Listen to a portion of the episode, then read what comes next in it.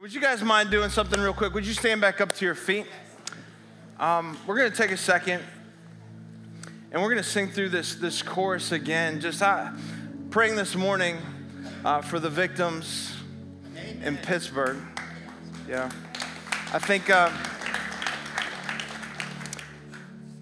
we have a freedom in this country to worship, and it's one of the great things about the nation that we live in. This freedom that we have to, to proclaim God, to lift him up. We sing songs like this, you never fail, you never will. And I can't imagine what some of those families are feeling today in this moment. But the reality is we have seen this fight from the victory. And the reality is we know that we have an enemy of this world that wants nothing more than to steal, kill, and destroy.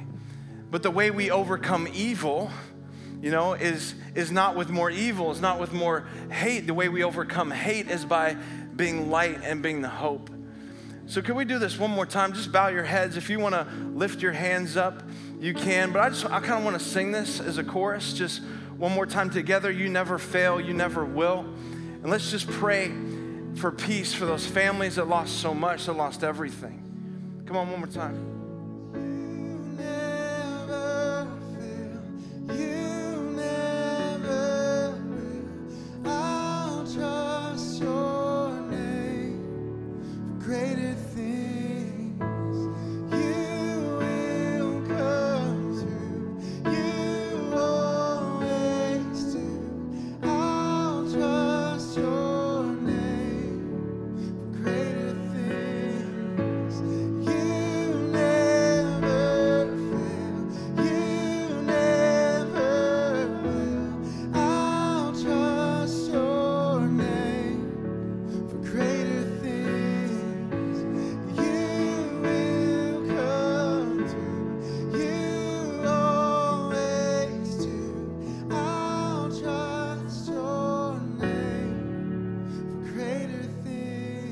We trust in this moment that your peace that passes all of our understanding that we can't fathom, we can't wrap our mind around right now, would comfort those who lost so much.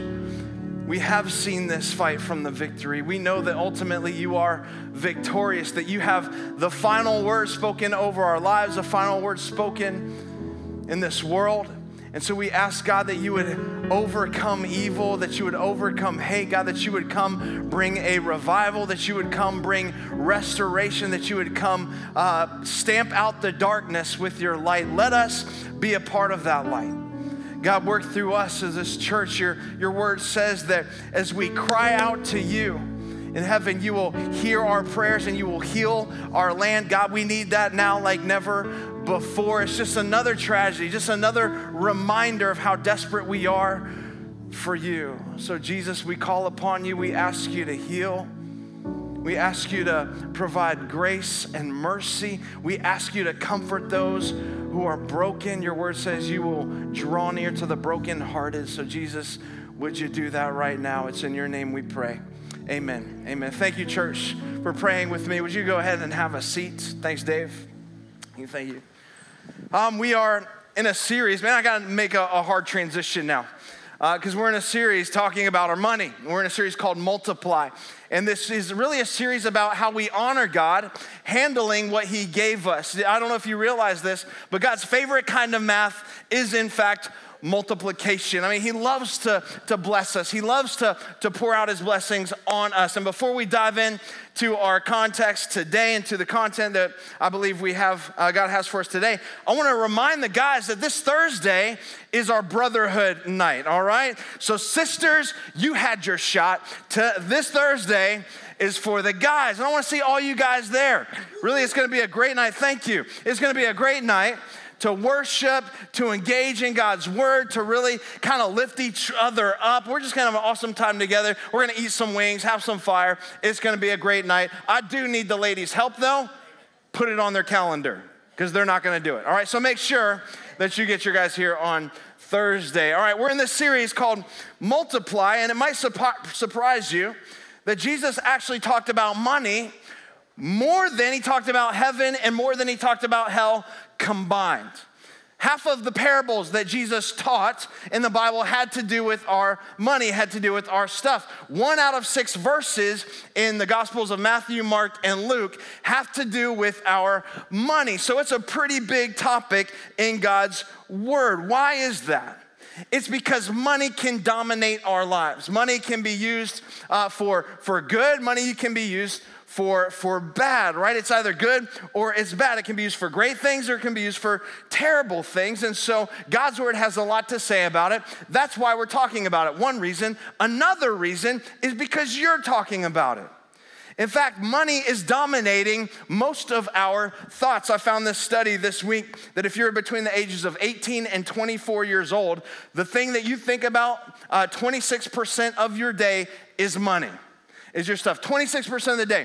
It's almost uh, the, the thing that you think about most if you're between eighteen and twenty-four. What you think about most is actually dating and relationships, all right, if you're eighteen to twenty-four. But if you are twenty-five to thirty-four, money dominates your thoughts. thirty-two percent of your day is spent thinking about money. thirty-five to forty-four, it's thirty percent of what you think about every day. forty-five to fifty-four, twenty-eight percent, fifty-five to sixty-four, twenty-four percent, and it's still the most that you think about, what you think about more than anything, but it's sixty-five plus, right? You only think about it eighteen percent of your day. It's the second most thing that dominates your thoughts. What is most when you're sixty-five and over is your health. You think about what's failing and what's falling apart, right? So, we're talking about it because you are.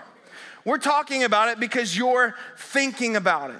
And if you don't learn to manage your money, your money is going to manage you. And so this weekend, we're going to dive into, um, and this is going to be a lot of fun. This is one of the most misunderstood parables, misunderstood stories that Jesus ever told. It's in Luke chapter sixteen, if you have your Bible. The reason why I think this is confusing is because it appears at first glance that Jesus is approving of dishonesty. He's not, but he looks like he is because he's using a crook as the hero of the story. And he's using a crook as the hero because of who he's talking to. He's talking to the Pharisees. The Pharisees are, are the arch nemesis, right? The, the nemesi, if that's a word, uh, of Jesus. And so let's read this together. I'll make a couple of comments on it. We're going to get real practical. But Luke sixteen, starting in verse one, says this: Jesus told the disciples, there was a rich man whose manager was accused of wasting. Underline that word in your Bible, wasting his possessions. So he called him in and he asked him, what is this I hear about you? Give an account of your management. We're going to come back to that too, because you cannot be a manager no mo. Verse three, the manager said to himself, what shall I do now? My master's taking away my job. I'm not strong enough to dig, and I'm ashamed, too ashamed to beg. I know what I'll do, so that when I lose my job, people will welcome me into their houses. So he called in each one of his master's debtors. He asked the first one, how much do you owe? My master, uh, nine hundred gallons of olive oil. He replied. The manager told him, all right, quick, take your bill, sit down, make it four hundred fifty. Well, let's not tell anybody about this. Let's not tell the master about this, but go ahead, let's do this under the table. Then he asked the second guy, how much do you owe? He said, a thousand bushels of wheat. And he replied, uh, take your bill and make it eight hundred. So again, kind of being a little shady, right? Just kind of doing this deal under the table. And the master, look at this, commended him. And that's strange, right? It gets stranger. Commended him, commended the dishonest manager because he had acted, what's that word? Shrewdly. For the people of this world are more shrewd in dealing with their own kind than are the people of light. And then it gets even more weird. I tell you, Jesus says, use worldly wealth to gain friends. What are you talking about? Buy my friends? Use my stuff to, to gain friends? Uh, we're we're going to talk about that for yourself, so that when it is gone, you'll be welcomed into eternal dwellings. Whoever can be trusted with very little can also be trusted with much, and whoever is dishonest with a little will be dishonest with much. So if you have not been trustworthy in handling your stuff and handling worldly wealth, Who's going to trust you with true riches? What are true riches? We're going to talk about that. If you have not been trustworthy with someone else's property, who will give you property of your own? One more. No one can serve two masters. Either you're going to hate the one and love the other, or you'll be devoted to the one and despise the other. You cannot serve both God and money. Now, this could be the most frustrating story uh, that Jesus has ever told. Most shocking for sure, because it seems like he's using this crook, again, as the hero of the story. So it's important to note a couple of things right off the bat. First is, Jesus is not praising this guy for his dishonesty. He's praising him for his shrewdness. What is what does that mean? We're gonna we're gonna define that in a moment. The second thing I think we need to understand in this story is that you can learn from anyone um, if you know the right questions to ask. See, I think we, we have a problem doing this today. We think that if someone does not agree with me one hundred percent, or if I don't agree with them one hundred percent, then I can't learn anything from them. And it's just not true. I learn from people all the time that I don't agree with. You know, if you go around thinking you can't learn from someone unless they agree with you one hundred percent of the time, then you're not going to learn anything, because no one agrees with you one hundred percent of the time. Have you talked to your wife lately, right? Have you talked to your husband lately, right? I mean, we don't agree one hundred percent of the time. So I think it's nonsense to say that if that if I, you know, I don't agree with you on everything, you know, in your life, then I can't learn from you. For example, um, if I'm going to go tandem skydiving, which I have before, uh, which I'll never do again, by the way, where you're strapped to some dude's front side, which that's weird uh, in of itself. But if you've ever gone, you jump out of a plane and you're strapped to this guy. When I arrived at the place I went uh, skydiving, my first question to this guy wasn't, did you go to church this week?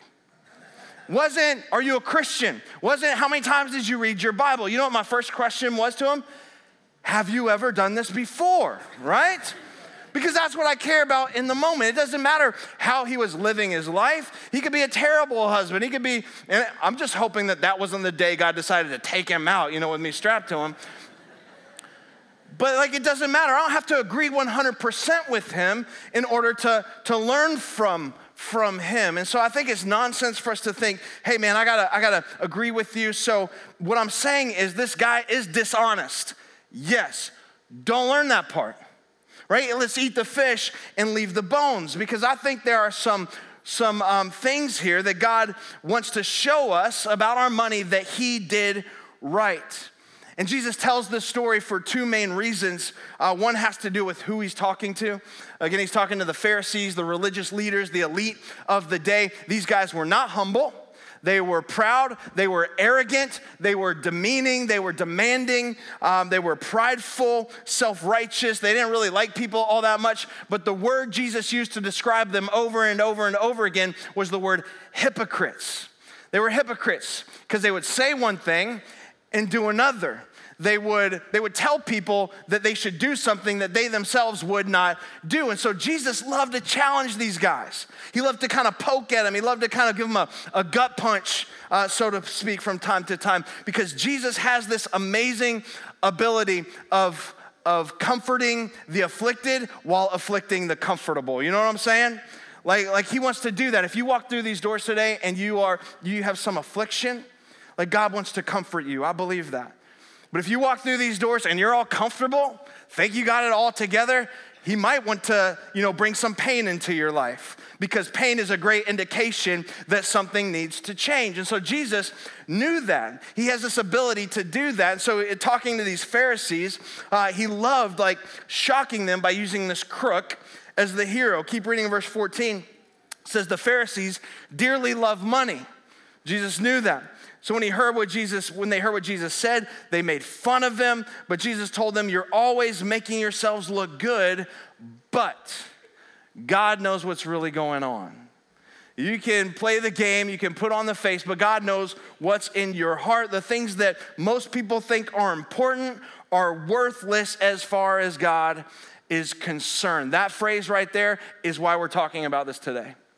The things that most people think are important are worthless. I'm calling this message multiplying what really matters. So what really matters? What do we think matters? In our culture, we think power matters, position, possession, um, you know, popularity. Those are the things we think matter. Sex, status, uh, you know, salary. Those are the things. God says that's not what matters. What most people think matters is not what, what really matters. Those aren't the important things in life. Jesus himself said, don't conform to the patterns of this world, right? Don't conform to what culture says is important. Instead, be transformed by the renewing of your mind, by the way that you think. I want to teach you a whole new way to think as it relates to your money, as it relates to your, your finances. Um, and this, by the way, is countercultural. This is this is radical. Uh, what God says about money is the exact opposite of everything that we have learned. And so I think one of the reasons Jesus told this story was because of his audience, his Pharisees, but I also think because of us. Because if we can just be honest and call it what it is, many believers, many followers of Jesus, we're not really good money managers. Spending more than we make. We talked about this, this scarcity cycle last week. Some of you find yourself in that scarcity cycle, spending more than we make, going month to month, paycheck to paycheck, right? We're just not very good at managing our stuff. We hear terms like emergency fund, and we're like, that's ridiculous. I don't even know what that is, right? And so I think this is one of the things that Jesus wants to teach us out of this parable. And he's got a lot of things to say about it. Now, real quick, put you at ease. This is not a message about tithing. I did that last week, all right? And if you are dying to go hear a message on tithing and you missed it, you can go back to the podcast or, or through the app and you can listen to it. This is not about that. This is a message on how to manage your money well, how to manage, how to see your money the way that God sees it, how to think about your money the way that God thinks about it. Because for many of us, let's be honest, this is a tremendous source of worry. This is a tremendous source of stress in our life. This is the number one cause of divorce and marriage, money problems. It's not until death do us part, it's until debt do us part. You know what I'm saying? And so that's why we're talking about it, because God has so much to say. Now, Jesus doesn't praise this guy for being dishonest. He praises him for his shrewdness. What does that mean? It means he's smart. It means he's resourceful. It means he, he sees a problem and he figures out a way to, to fix it, how, how, to, how to do it. And I think what God wants us to learn from this is how to be biblically shrewd when it comes to our money. And from this story, we learn four things. I'll have you take notes, four things not to do with your money. God says, don't do these things. And then five things that you need to do. Four things not to do, five things that you need to remember to do every day. If you can add, that's a total of nine things. I'm setting a record today, all right? This is going to be a nine-point message, come on, right? And some of you are going, how on earth is he gonna get through all nine points? I don't really know. I do know we're wasting time, so let's go right now. Number one, four things not to do. Don't waste it. Don't waste it. That's the first thing that we learn in this parable. The, the manager was accused of wasting his master's stuff. He knew it wasn't his. It belonged to the master. If I walk around thinking it's my stuff, well, of course I own it. Of course I made it. Of course it's mine. Then I don't have a problem wasting it. I don't have a problem spending it. But instead, if I think, hey, it's not mine, it belongs to someone else, it's, it's God's, then all of a sudden, I don't want to waste what God's given me. I don't want to waste God's money. This is a big difference. Don't waste it. Here's the second thing not to do. I told you I was going fast. Don't love it. Don't waste it, don't love it. Don't love it, uh, don't live for it. That's what he says in verse thirteen. No servant can serve two masters. Either he'll hate the one and love the other, or be devoted to the one and despise the other. You cannot, circle cannot, you cannot serve both God and money. You cannot, it's impossible. You're not to divide your allegiance to the two. You can't serve them both. Have you ever tried to work for two bosses? How'd that work out? It doesn't work very well, does it? You, you can't do it. See, it's it's uh, uh, the heart of the problem ultimately is a problem of the heart. And God says, I don't want half of it. I don't want part of it. I don't want you to divide it. I want the whole thing. You can't divide your heart. And God is not vague on this point. Jesus does not pull any punches. Uh, he basically says, you have to choose. What's gonna be number one in your life? You can't have two number ones. It's impossible. Your number one can't be make as much money as you want, you know, and, and run after money. And also your number one is run after God and live for him with your full heart. You have to decide. Now, real quick, that doesn't mean don't make money. Like, make a ton of money. Go for it. That's awesome. But make sure it's not number one in your heart. Make sure it's a byproduct of you first serving and loving God with all of your heart. So don't waste it. Don't love it. Here's the third thing. Don't trust it. Don't trust in your money for your security. Listen, I don't care how much you have, how many of you know you can lose it real quick, right? It could be gone. Like, so don't put your trust in it, he says. It's, it shouldn't be your, your security blanket. The manager learned this really quick in verse three. He said, now what am I going to do? I lost my job. Something that I thought was secure, something that I thought was stable, I lost. And many of you know this feeling all too well. You've lost your job.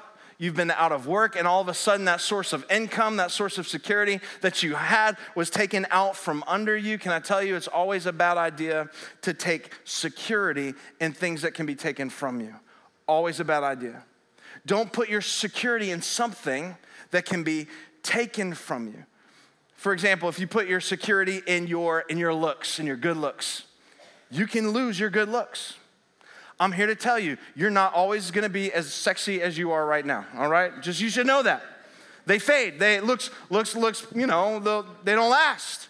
Don't put your security in your, your marriage. You can lose a marriage. Don't put security in, in relationships. Don't secu- put your security in loved ones. You can lose loved ones. Don't put security in your bank account. There's thousands of different ways you can lose your money. There's only one thing that's a sure thing, that's a secure thing, and that is at the center of your life, you put your security in one thing that can never be taken from you. You know what that is? God's love for you. God's love for you can never be taken from you. His love never fails, right? And so it's the only thing that is a sure thing. It's the only thing that's a secure thing. You can try to lose God's love for you, but you're going to fail because his love is not based on you. It's based on him. He loves you unconditionally. Proverbs twenty-three five says this, look at it. Your money, if you're taking security in it, can be gone in a flash, as if it had grown wings and flown and, and flown away like an eagle. I love that. I want to fly like an eagle. Come on. To the sea. I don't even know who sang that, but I, whatever. It can fly away, right? Uh, that's so obvious. In fact, the U S government did you a solid, and on every dollar they printed an eagle just to remind you that it can fly away. Did you know that? Like that every time you see a dollar, you pull one out, you should think to yourself, this can, is gonna be gone as soon as I, you know, is gonna be gone. Uh, therefore, don't love it, don't trust it, don't waste it. Here's the fourth thing not to do. Don't expect it to satisfy. If you think that having more will make you more, make you more happy. If I have more, I'll be, you know, uh, I'll be more content, or I'll be more secure, I'll be more important, or I'll be more, more valuable. Listen, you're fooling yourself. It's not gonna, it doesn't work. It never satisfies. This world has nothing that permanently satisfies us. The more you have, the more you want. Howard Hughes once said, when asked, how much does it take uh, to make a man happy? He responded by saying, just a little bit more. We just want a little bit more. We just need a little bit more. That's why Ecclesiastes five ten says, whoever loves money will never have enough. You just kind of constantly want it. So that's why you can't love it, which was one of the points. You don't love it. And whoever loves wealth will never be satisfied with his income. You're always going to want more. So Jesus comes along in Luke chapter twelve, verse fifteen, and says, so guard against all kinds of greed, because your life is not about the accumulation of stuff. Your life uh, doesn't consist in, in, in what you own. He says your life's not measured in how much stuff you have. In other words, your self-worth is not tied to your net worth.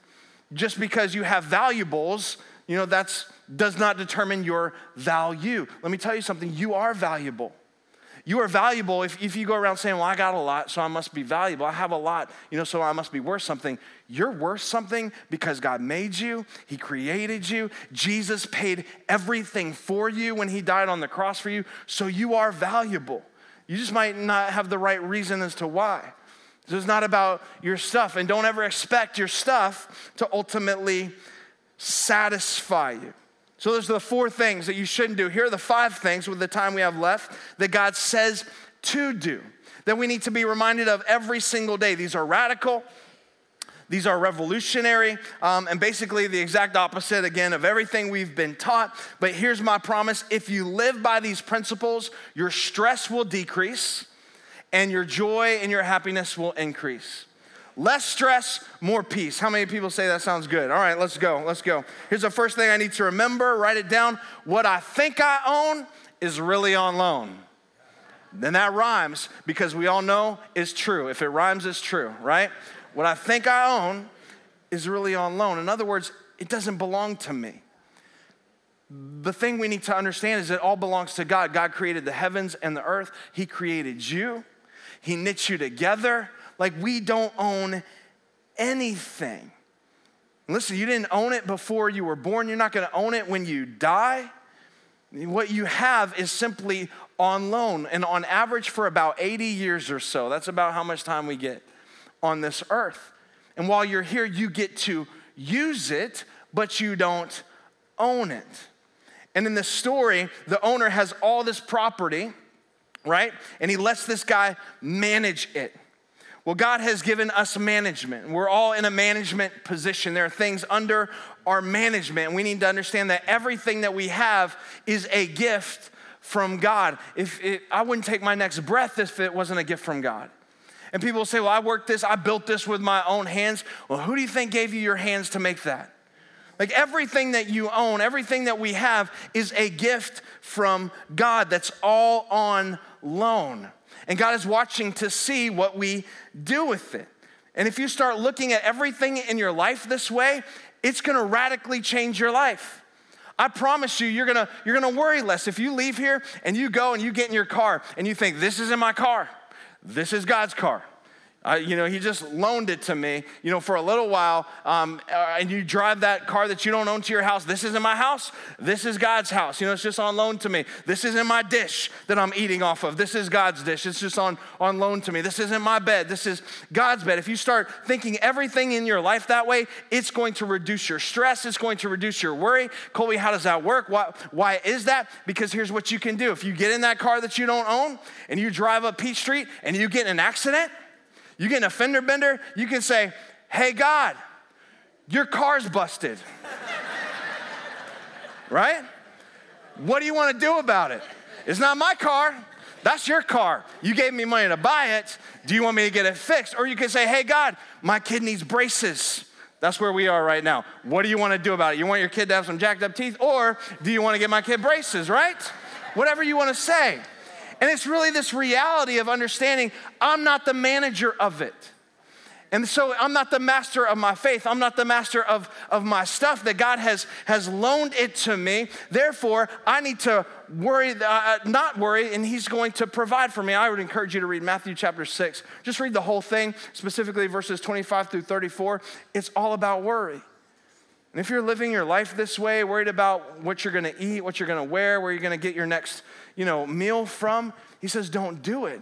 He's clothed the, the, the fields, you know, with, with flowers. How, how much more is he going to take care of you? But if I'm in charge of it, then I gotta pay for it all.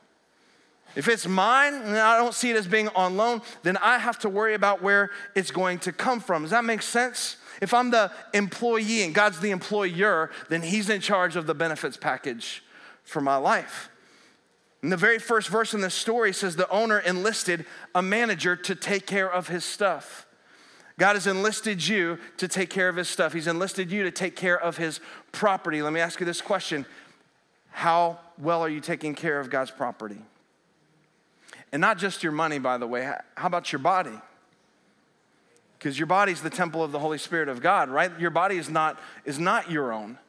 How about your time? How about your influences? How about, how about, you know, anything that you have? How well are you taking care of God's property? Because what you think you own is really just on loan. Here's the second thing you need to remind yourself every single day is that the money test goes both ways.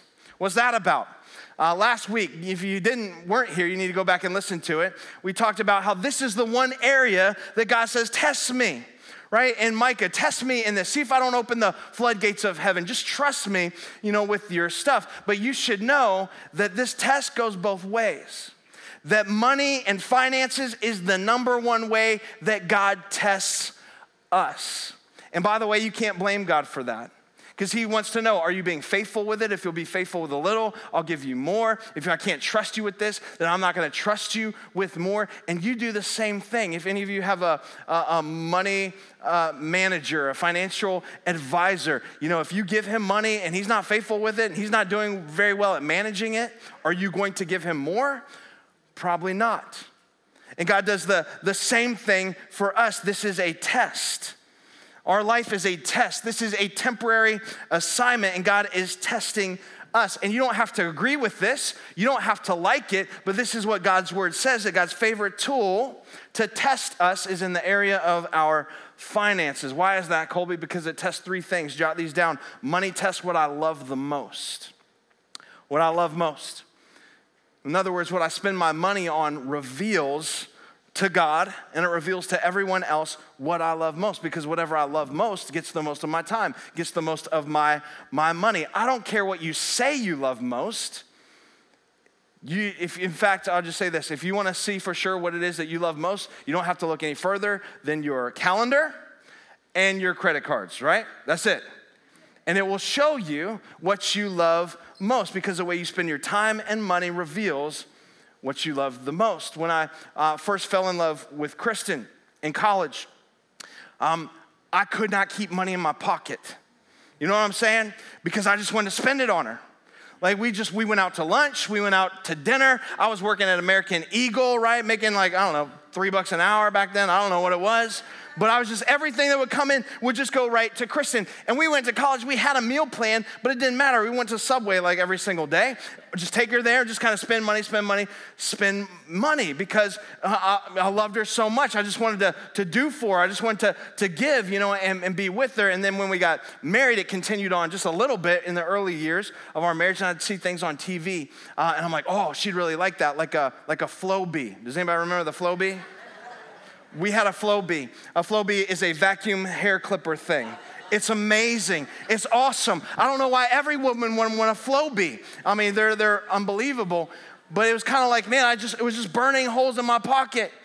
What you love the most, right, is is revealed through where you spend the most time, where you spend the most most money. You spell love G I V E. You can give without loving, but you cannot love without giving. You can't do it. Giving of your heart, giving of your time, giving of your resources. You just, you just can't do it. When you love, you, you give. This is what Jesus said in Matthew chapter six. Don't store up your treasure here on earth. In other words, don't pile it up. Don't hoard it. Right? Don't pull it together or worship it. Instead, store your treasure up in heaven, because wherever your treasure is, that's where your heart's going to be. It reveals your heart. Where you where you store up your treasure reveals where your heart is. And by the way, the antithesis of this is true as well. If you want your heart to be in something, then you put your money towards it. If you want to be interested in something, then you put your treasure towards it. For example, probably none of us care how Microsoft does as a company, but if you bought stock in it, and you started investing in it, you would really quickly start to care whether it succeeded or, or it failed, right? Because you're invested in it. And so I'd say if you want your heart towards something, well, then you put your treasure that way as well. Where your treasure is, your heart is. So it tests what you love most. It also tests, write it down, what you trust the most. Am I trusting in my money for security? Or am I trusting in God? Am I trusting in my, my riches? Or am I trusting in God who richly provides for everything that I need? Am I trusting in my money for happiness? Or am I trusting in God for my, my fulfillment and my joy in life? It tests what I trust most. Proverbs eleven twenty-eight says, if you trust in your money, you're going to fall. But if you trust in God, you're going to flourish. You're going to grow. You're going to ha- have strong roots. You're going to experience strength and power in your life. I would say this. If you came through these doors today and you feel distant from God, you'd say, Colby, I feel like a million miles from God. I-, I love God. You know, I just don't feel like there's this connection there. I would honestly challenge you in this area.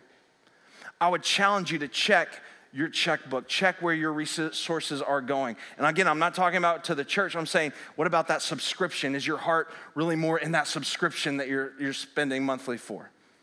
And you're watching, you know, binge watching The Office episodes over and over and over. Like, check your heart. Like, well, where's where's your where's your time going? Where are your resources going? Because if there's no power in your life, this is one of those areas, hey, put your trust in God and you're going to flourish. The Bible says like a green tree. So it tests whether um, you, you what you love, and it tests where you put your trust, but it also tests this, write it down. It tests if God can trust you.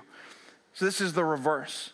It doesn't just trust test, you know, if you trust God or not. It tests if God can trust me. Because God says, look, I want to see how well you're using this. I want to see how well you're managing what I've given you. Are, are you blowing it? Or can I just trust you with more? Because an out-of-control um, finances reveals an out-of-control life. Uh, unmanaged kind of finances points to an unmanaged kind of, of life. And that's why this next verse is probably the most important, one of the most important scriptures in the entire Bible. And when I finally understood this, it radically changed the way I thought about and the way I saw money and finances. And I never looked at it the same way again. I got off the whole rat race, you know, of trying to get more and more and more and more. I got off the whole, you know, trying to keep up with the Joneses, Joneses, which, by the way, if you win the rat race, you're still a rat. I don't know if you realize that or not. So, like, what's the point anyway? But this verse right here says, verse ten through twelve, whoever can be trusted with the little can be trusted with much. And I took that as God saying, Colby, can I trust you with even a little? I know you want more. I know you, you want to be significant, or I know you want this or that, you know, or status, or whatever the world says is important. But can I trust you with this? Because then I know you can be trusted with more. And who's ever dishonest with little can be dishonest, would be dishonest with, with much. Or I would say who's ever irresponsible with a little will be irresponsible with much. If you have not been trustworthy in handling worldly wealth, what does that mean? That means if you're not a good money manager. If you're spending more than you make, if you're living, you know, beyond your means, if you're in that scarcity cycle, you're caught up in that, then who's going to trust you with true riches? And if you have not been trustworthy with someone else's property, who will give you property of your own? In other words, God is saying, can I trust you with a little? Can I trust you with the little? What's on loan to you?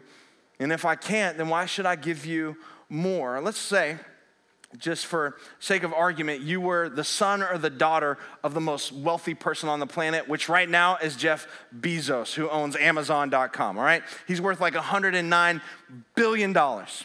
Let's just say you were his kid, and he comes up to you and says, hey, I want to give you everything I own. I want you to inherit it all, but I'm not going to give you it all right now. I'm just going to give you a little bit because I want to see how you handle a little bit. And if you're Jeff Bezos' kid, a little bit is like ten million dollars. So he gives you ten million dollars to see how you handle it. Can I trust you with it? And can you prove to me that you are, are, are worthy of my trust with it? Because if you are, then I want to give you it all. Listen to me. This is exactly what Jesus is saying. Like when, when I understood this, it just blew my mind. He's saying there is a direct connection between our money and our spiritual maturity. There's a direct connection between the way God blesses us and what we do with what he's blessed us with. It's like, it's, it's unbelievable. Maybe you've never heard that before, but there is the direct connection, the way we handle what God has given us. This is what Jesus says right here, right here. So it's a money test. Money, do I, do I trust God, and can God trust me? Here's, here's the third thing, jot this down.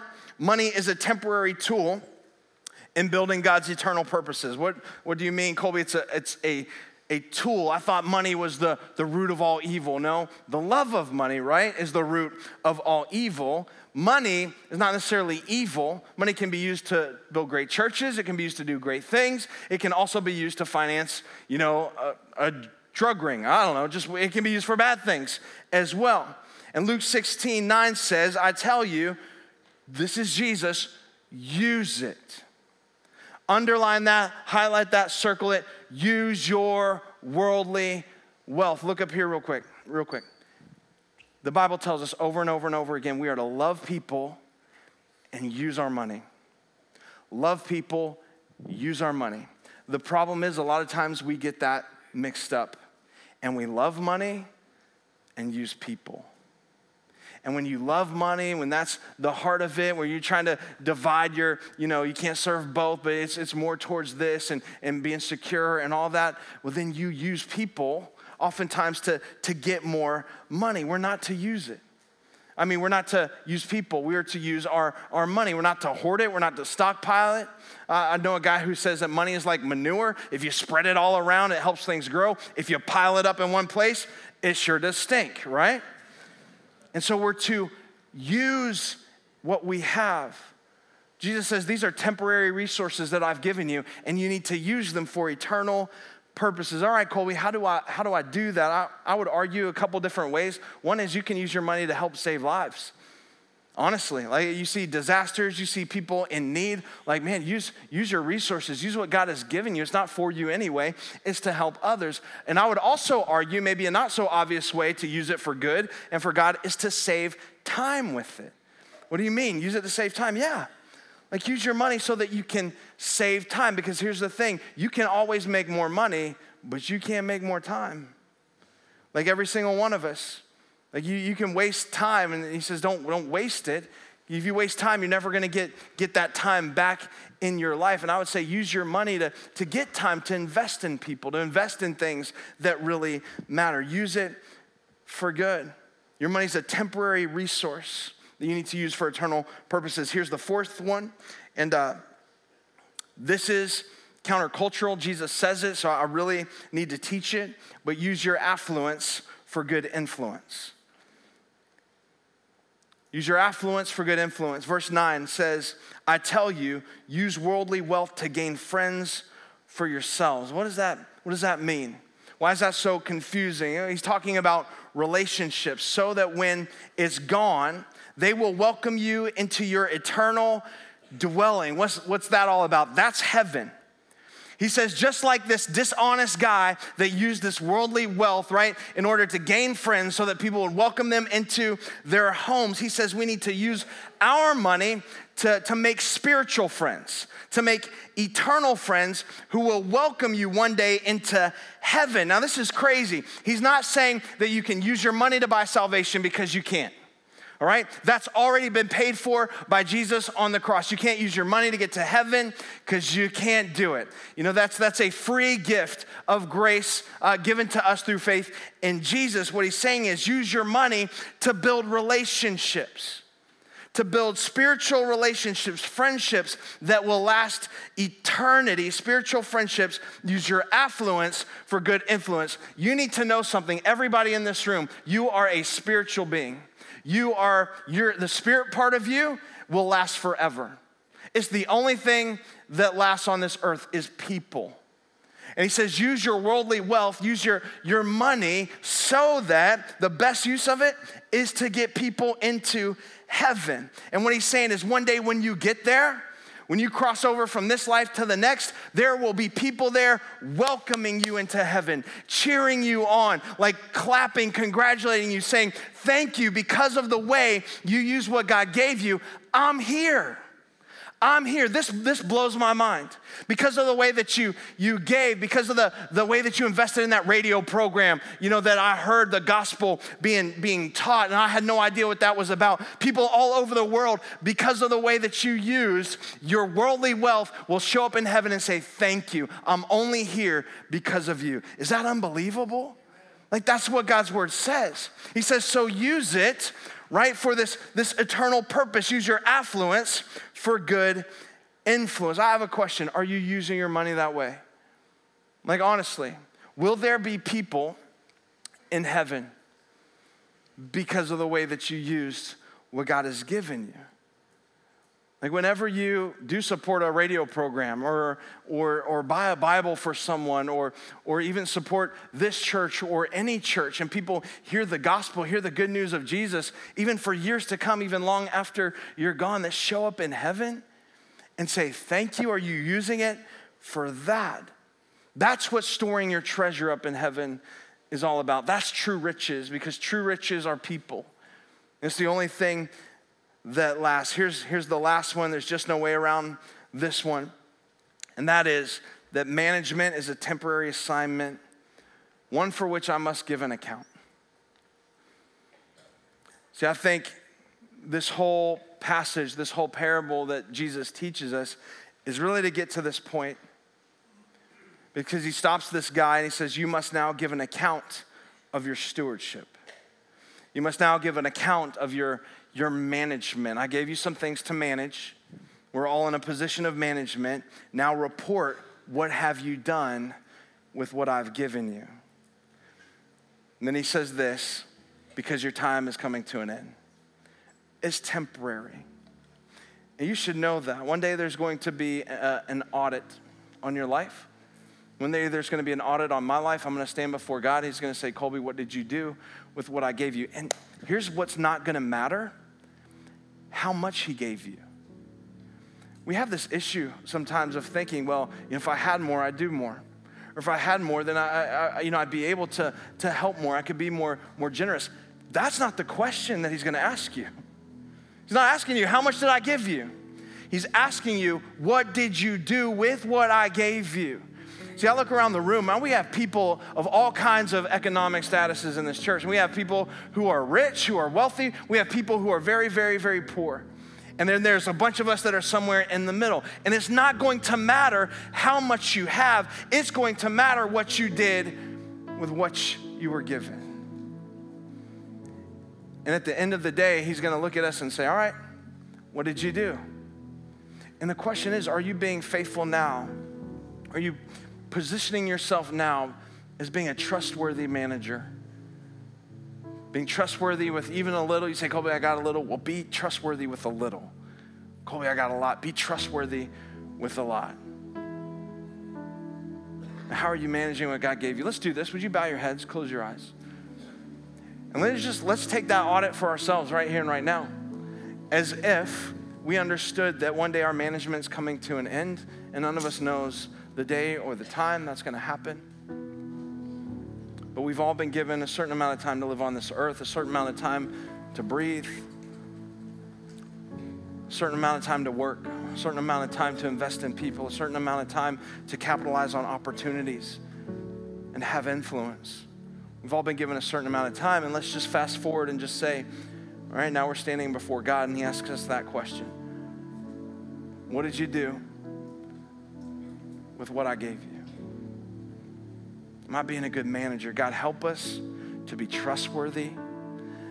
Help us, God, to use whatever you've given us, that worldly wealth, to gain friendships, to gain spiritual friends, eternal friends, to invest in people.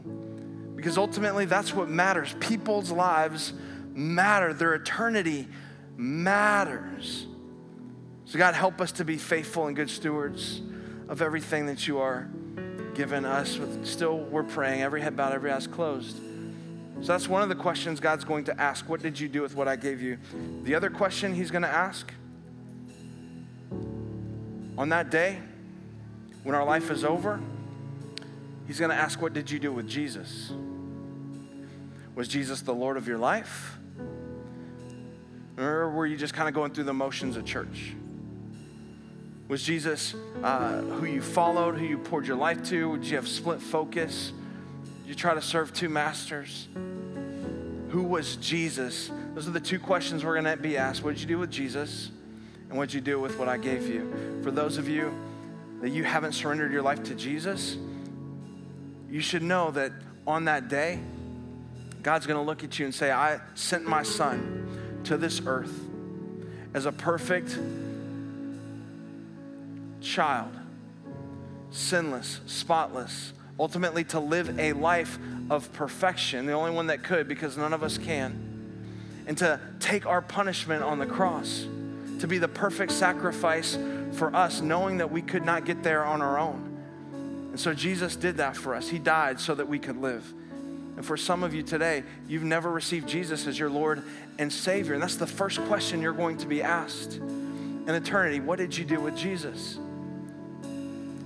If you'd say, I, I want to trust in Jesus. I believe Jesus died for me. I want to put my faith in him. I want to lead you in a prayer that does that. You can, you can pray this out loud. You can whisper it in your heart. But this is the way we have a relationship with God, by putting our hope and trust in Jesus. If you say, Colby, I'm going to pray that with you, would you right now just shoot your hand up wherever you are in this room? No one's looking. This is just for you, really, to acknowledge before God. It's not even for me. This is a step that you take, raising your hand, saying, God, I want to, I want to surrender my life. I want to trust Jesus for forgiveness of sin. I want to trust that Jesus died for my, my salvation and all my sins once and for all. And so I'm going to give him my all. Awesome, awesome, awesome, amazing. Put your hands down. Say something like this in your heart.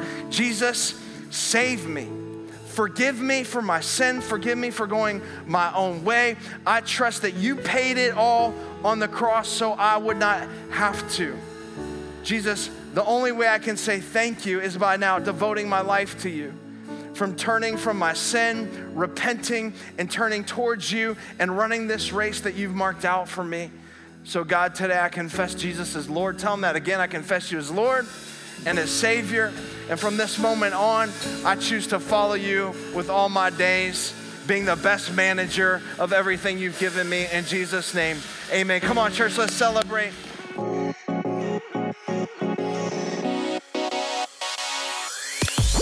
Thank you for listening to this week's podcast. We hope you enjoyed today's message. If you made a decision to follow Jesus into your life and accept him as Lord and Savior, we would love to know about it. You can go online to elevate church dot com forward slash yes, and there'll be some practical next steps for you to take along this journey. If you want to commit to feeling the mission and vision of this church to see people far from God reach their full potential in Christ, you can go online to elevate church dot com forward slash give.